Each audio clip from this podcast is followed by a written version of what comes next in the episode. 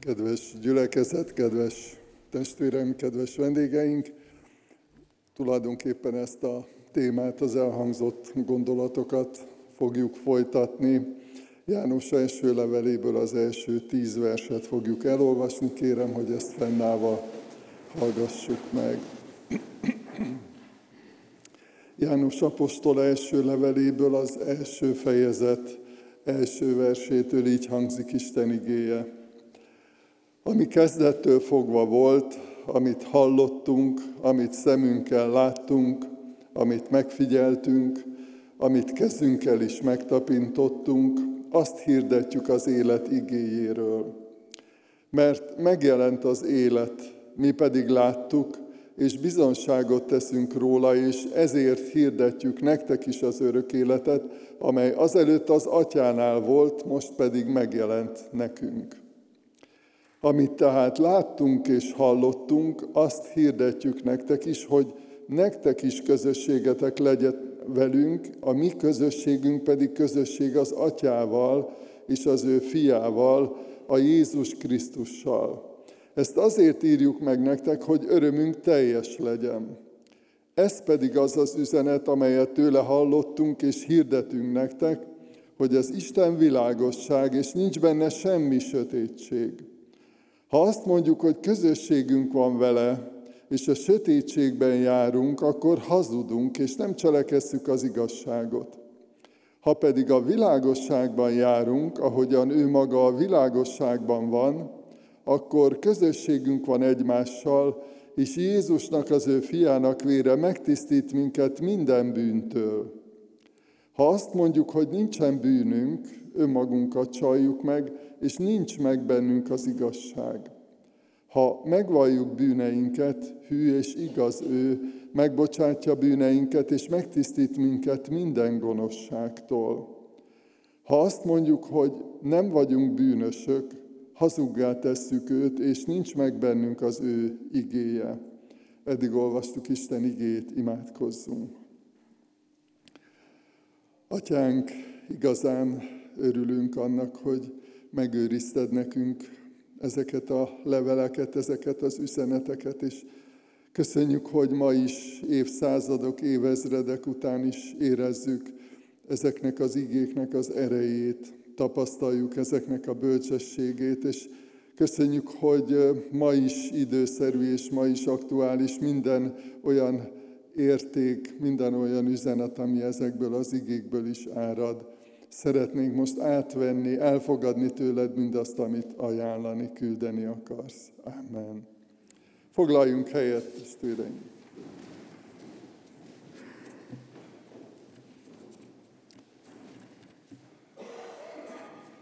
Kedves gyülekezet, úgy gondolom nem vagyok egyedül azzal a tapasztalattal, hogy lehet, hogy már sokatszor, ötödször, tizedszer, vagy akár századszor olvasunk egy bibliai részt, egy bibliai üzenetet, és mégis olyan friss, eleven, erős hatása van ránk, mert hogy az élet, vagy a világossága, hogy olvassuk itt János hasonlatában. Mi lehet ennek, ezeknek a titka? János apostol, ugye a 12 tanítvány egyik jeles képviselője volt, így mutatkozik be, hogy akit az Úr szeretett, egy nagyon bensőséges közösségben volt az Úr Jézussal, szemtanú volt. Most képzeljük el, hogy olyan ember volt, aki így szemtől szemben láthatta az Úr Jézust, hallhatta őt, és egyébként az apostoloknak, az evangéliumok íróinak, megfogalmazóinak is. Ez egy, egy hatalmas előny volt, egy hatalmas érték volt, hogy, hogy szemtanúként írhatták le, és nagyon bátorító az a pünkös ige hirdetésben is, hogy Péter apostol tulajdonképpen a tényeket mondta el, nem filozófált, nem valamiféle elméleti igazságokat fogalmazott meg, hanem a tényeket elmondta, hogy mi történt, és megtért három ezer ember. Tehát a, a szemtanúknak, vagy a, a tanúskodásnak nem csak az információ, vagy az információ hitelessége a kérdéses, vagy a fontos, hanem az, hogy, hogy annak a történésnek, annak az eseménynek, annak a csodának van kisugárzása, van ereje, van hatalma. János apostolról még annyit hadd mondjak el, hogy úgy tudjuk, hogy ő élt a legtovább az apostolok közül, a tanítványok közül, és éppen ezért nagyon sok mindent láthatott már. Láthatta, hogy megtértek emberek, Krisztus követői lettek, láthatta azt is, ahogy gyülekezetek születtek, ahogy elindult és ahogy fejlődött a misszió, és azt is láthatta, amikor problémák keletkeztek, amikor feszültségek adódtak egy-egy közösségben, egy-egy gyülekezetben. És azt is láthatta, és a leveléből egyébként kiderül úgy, hogy biztatlak titeket, hogyha valaki teheti, akkor a héten olvassa el ezt a levelet végig, mert nagyon, nagyon sok meglepő hasonlóság van abban, amit ő átélt, ahhoz képest, amiben ma, most napjainkban mi vagyunk. Tehát ahogy a környező vallások, vagy az őket körülvevő vallások, vagy ahogy a, a, az emberek, a társadalom, az erkőstelenség, sok minden, ami körülvette őket, az megpróbált hatni rájuk, megpróbálta más irányba terelni őket. És nyilván ezt ő közelről látta, a saját bőrén érezte, és azt is érzékelte, amikor vallásos köntösben érkeztek olyan tanítások, vagy olyan elméletek a gyülekezetekben, amik megzavarták az embereket, összezavarták, és ezek az alapok, amikről mi is énekeltünk, amiket mi is látunk, hogy Jézus Krisztus szenvedése, halála, feltámadása által van örök életünk, új életünk. Ezeket az alapokat próbálták megingatni. És János apostollal kapcsolatban az is egy fontos szempont, hogy szenvedett is Krisztusért, és tudjuk, hogy a szenvedés, a kipróbáltság az nagyon sokszor érettebbé teszi az embert, és Isten néha megengedi ezt, hogy az ő tanítványa, az ő gyermekei szenvedjenek nehéz helyzetekben, legyenek benne, de ebből nagyon sok érték is származik. János levele egyrészt egy meghívás egy szeretet kapcsolatra. Tehát amellett, hogy ő sokat tanított arról ebben a levélben és ezekben a leveleiben, hogy, hogy az élő tanítványi közösség az egy szeretett közösség, olyan emberekből áll, akik tisztelik, becsülik, szeretik egymást, felnéznek egymásra, alapvetően nagyon jól tudta, és ezt többször világosan mondta, hogy az Isten iránti szeretet, az Istenhez kapcsolódás az, ami a hitünknek a lényege. Ez az, ahogy kapcsolódhatunk az örökkévaló Istenhez, és ebbe hív meg, ebbe a kapcsolatba hív meg, Isten kedvességéből, Isten kegyelméből, amire szintén láttunk itt példát, kiindulva hívja meg ebbe a kapcsolatba az embereket. Másrészt eligazítás a levele. Nagyon sokféle filozófia volt abban az időben a köztudatban, és nagyon sok ember gondolta akkor is magáról azt, hogy, hogy ő tudja az igazságot, a tökéletes és teljes igazságot, és nyilván ezeknek, ahogy kiderül a levelekből, nagyon meghatározott és világos céljuk volt, hogy megtévesszék a választottakat, egy helyen így fogalmaz Isten igéje. Tehát János levele eligazítás a sok zavaros filozófia és keveredett elmélet között. Azért nagyon fontos ez, mert valaki egyszer egy ilyen példát mondott, hogy lehet, hogy van egy gyönyörű tálban, egy gyönyörű étkészlet mellett egy, egy nagyon finom étel.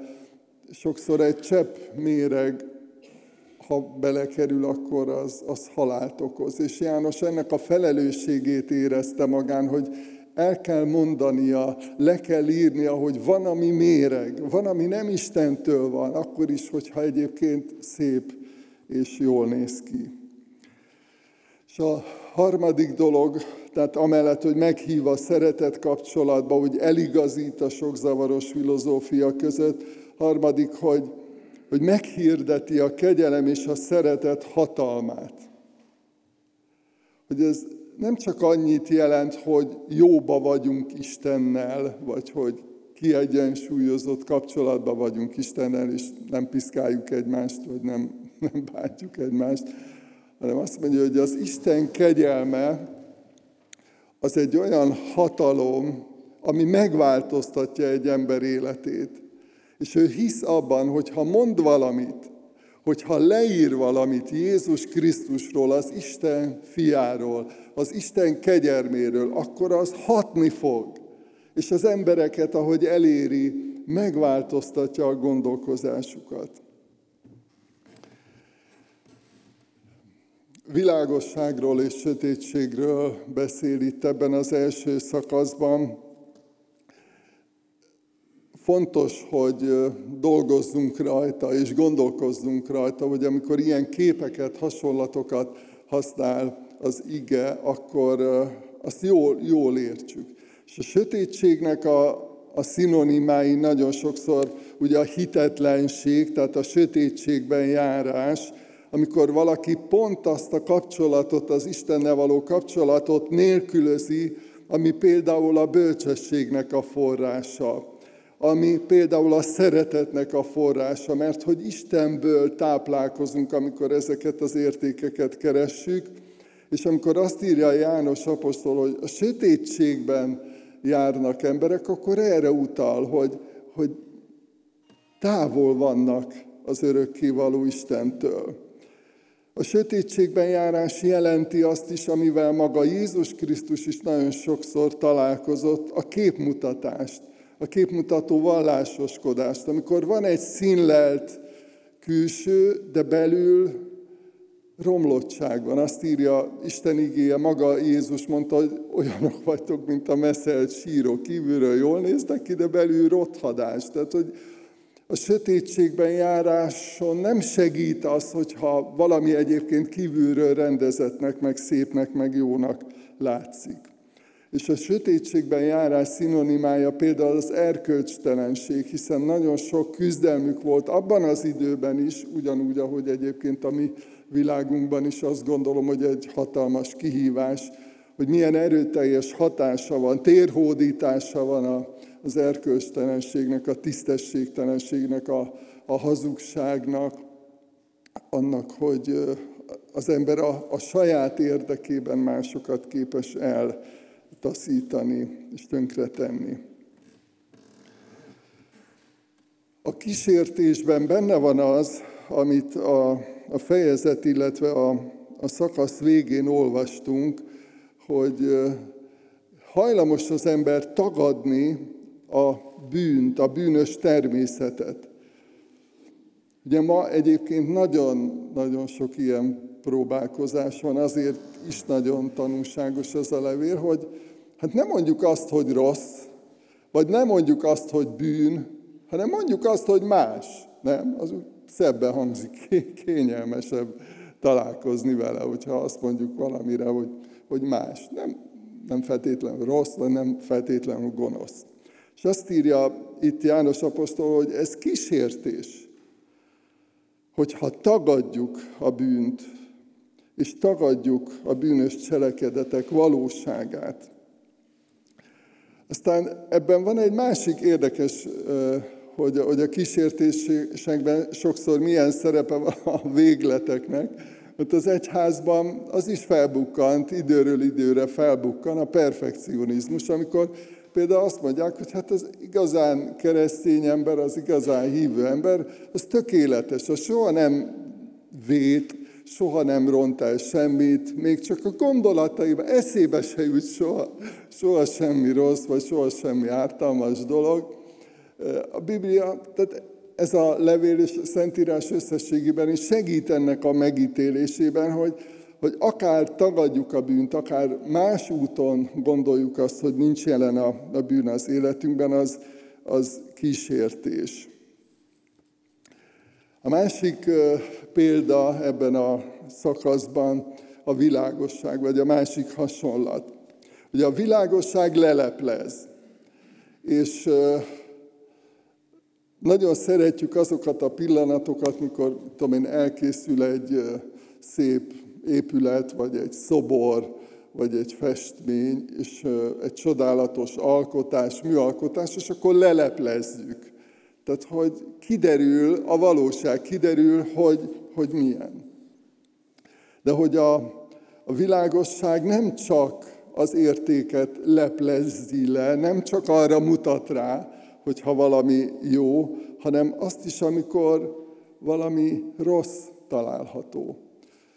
Én biztos vagyok benne, hogy ti is jártatok már úgy, ahogy olvastátok a Bibliát, imádkoztatok, és egyszer csak így eszetekbe jutott, hogy fú, hát ezt elrontottam.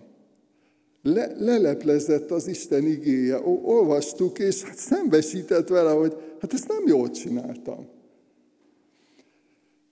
És nyilván ebben van egy fájdalmas, egy kellemetlen valóság, amikor a gyengeségeinkkel, vagy a hibáinkkal, vagy a bűneinkkel szembesülünk, de valahol azért a szívünk mélyén mégis örülünk neki, nem?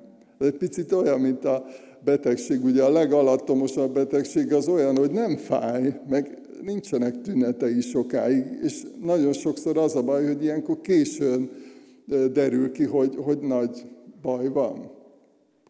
És hogy ha valami fáj, és ebben is vannak tapasztalataitok, azt gondolom, ha valami fáj, ez nagyon kellemetlen, és nagyon idegesítő tud lenni, hogy fáj a kezem, fáj a hasam, fáj a fejem, valami fáj, de, de valahol mégis, hogy mondjam, örülünk neki, mert nyilván nem örülünk, de, de annak örülünk, hogy, hogy ha van valami probléma, akkor azt jelzi, mutatja, és akkor valamilyen szinten kezelni tudjuk, hogy felkészülni az imádság mellett, mert, mert nyilván ilyenkor az a jó, és az az elsődleges Krisztus tanítványaként, hogy Uram, fáj a fejem, könyörülj rajtam. Tehát ez a, az első adag gyógyszer, amikor így imádkozunk. De hogy a, amikor valami kiderül, amikor valami láthatóvá, tapasztalhatóvá válik, az, az ajándék. És több olyan eseményt láttam már, amikor emberek megtértek, megvallották a bűneiket, ugye ez is benne van ebben az igében, hogy ha megvalljuk bűneinket, hű és igaz az Isten, hogy megbocsát és megtisztítja a szívünket. És felejthetetlen élmények azok, amikor valaki így lelepleződik saját maga előtt is, belátja a bűnösségét, elmondja Isten előtt, és utána boldogan, felszabadultan hálát ad, és ezt így egy néhány percen belül, vagy egy tíz percen belül egyben látni, együtt látni, ez valami felemelő, csodálatos érzés. Tehát nem kell félni a világosságtól, nem kell félni attól, amikor Isten rámutat valamire, ami nincs a helyén, ami nem jó. És azt gondolom, hogy ebben is vannak még árnyalatok, vagy vannak olyan részek, amiken érdemes gondolkodni, hogy azt gondolom, hogy mondjuk azt, hogy nem mondtam igazat, vagy valamit elrontottam, vagy mentem az autóval, és fölidegesített a közlekedésben valaki más, és csúnyát mondtam. Hát ezek olyan dolgok, amiket majdnem azt mondom, hogy talán könnyebb, könnyebb belátni élő hitű keresztény emberként. De Isten nem csak eddig akar el, elvinni minket, hanem, és úgy gondolom, hogy ebben is jártatok már itt is, hogy amikor mondjuk megmutatja azt, hogy hát irigy vagyok, hogy csináltam valamit, de nem volt jó az indíték, a motiváció. Mert azért csináltam, hogy engem fényezzenek, és engem dicsérjenek meg. És amikor ilyenekkel szembesülünk, mert hogy a világosság az, az egészen a szívünk mélyig hat, hogy még az indulatainkat, az érzelmeinket, a vágyainkat, az indítékainkat is átvilágítja. A világosság ilyen. És biztos, hogy emberi meghatározás szerint mondhatjuk azt, hogy kellemetlen dolog mondjuk olyan bűnvallást mondani, hogy, hogy Uram, bocsáss meg, hogy irigy voltam, vagy bocsáss meg, hogy rossz indulatú voltam. El se tudtam volna magamról képzelni, hogy én valakinek rosszat akarjak, vagy hogy rosszabbat, mint magamnak. De megtörtént. Elbuktam. Leestem. Azt ígéri Isten, hogy, hogy ha megvalljuk, hogyha kitesszük a szívünket, akkor ő megbocsát. Kijelentette előre, most gondoljátok el, hogy, hogy milyen hitelünk van ilyen értelemben Istennél. Milyen segítség ez, milyen lehetőség, milyen támogatás, hogy Isten előre megmondta, hogy ha őszinték vagyunk vele, ha őszintén elmondjuk, akkor ő megbocsát. Nem kell azon aggódnunk, hogy most hát Isten meg fog bocsátani, vagy nem fog. Most ez milyen nagy bűn volt, vagy milyen kis bűn volt. Megbocsát. Sőt, hozzáteszi azt az ígéretet, hogy megtisztítja a szívünket. Tehát valami történik belül. Fertőtlenít. Megtisztítja még az érzelmeinket, a vágyainkat is.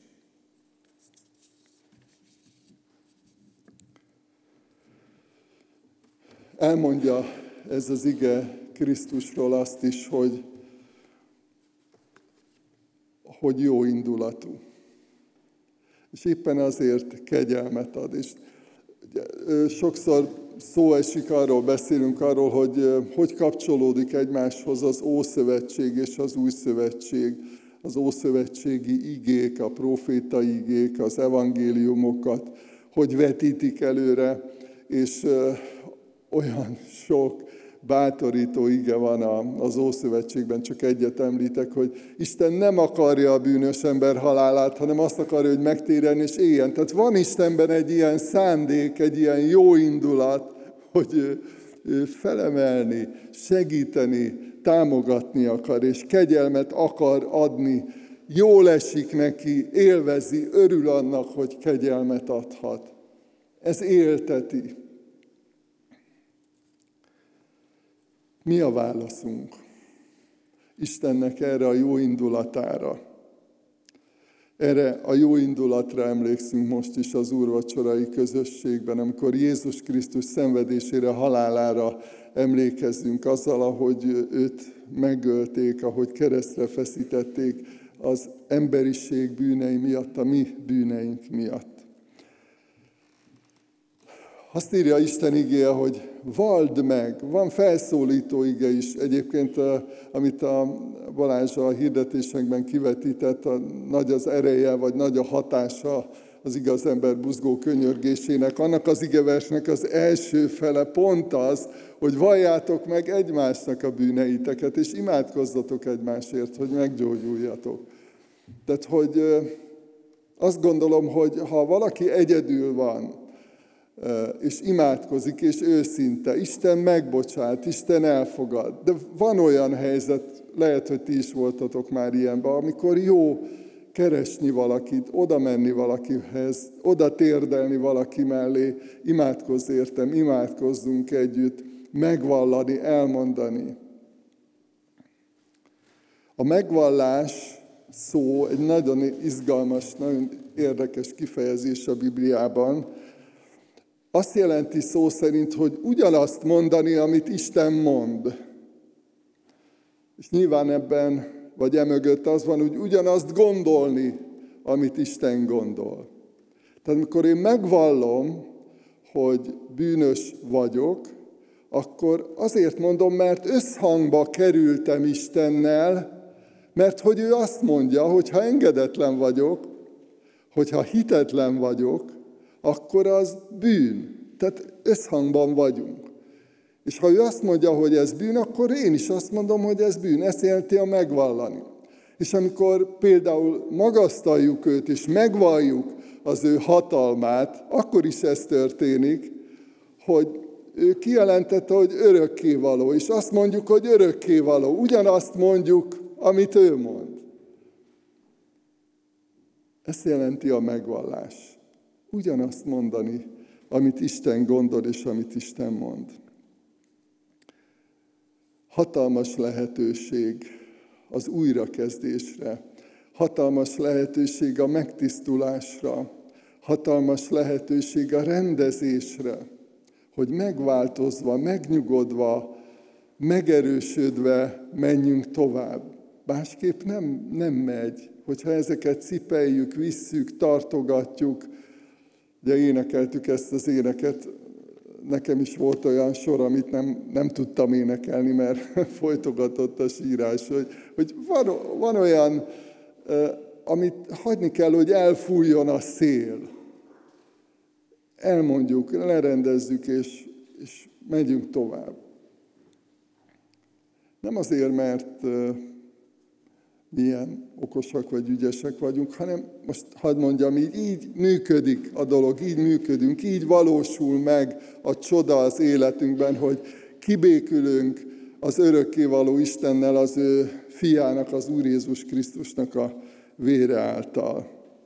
Azt ígéri Isten, hogy nem emlékezem meg többé, nem emlegetem fel többé. Tehát most gondoljunk arra, hogy milyen felszabadító érzés az, amikor imádkozunk bűnt vallunk, és azzal az ígérettel tehetjük ezt, hogy Isten nem fogja a fejünkhöz vágni a jövő héten, vagy két év múlva, vagy tizenöt év múlva, vagy a mennyország kapujában, hogy ne, akkor milyen volt. Azt mondja, hogy nem emlegetem többé, nem emlékezem meg többé rólam.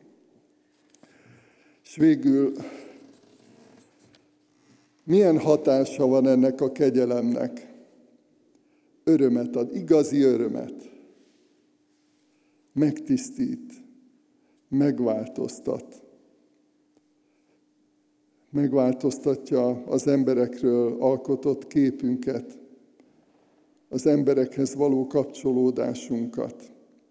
Késztet a jóra. Hihetetlenül sok hatása, ereje van annak, amikor Isten meggyógyít minket és megbékéltet. És egy igével szeretném zárni a hetedik verset, olvasom újra. Ha a világosságban járunk, ahogy ő maga a világosságban van, akkor közösségünk van egymással, és Jézusnak, az ő fiának vére megtisztít minket minden bűntől. Ennek a csodának örülünk most, hogy Jézus Krisztus vére által megtisztultunk. Erre emlékezve vesszük az úrvacsorát. Mindazok, akik megtértünk, az Úr Jézus követői vagyunk, akik elkötelezetten szolgálni akarjuk őt. Imádkozzunk!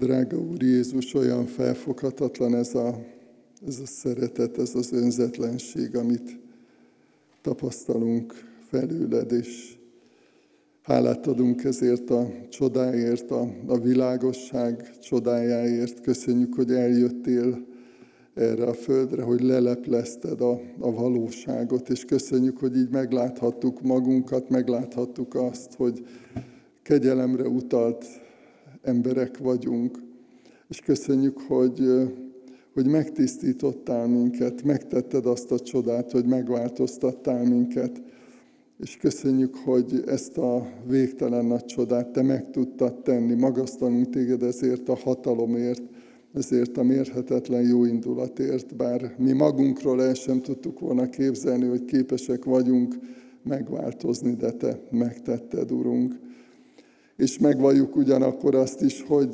szükségünk van a növekedésre, szükségünk van a fejlődésre, az előrelépésre. Kérünk téged, drága Úrunk, hogy most is munkálkodj a szívünkben, ahogy megígérted. Amen.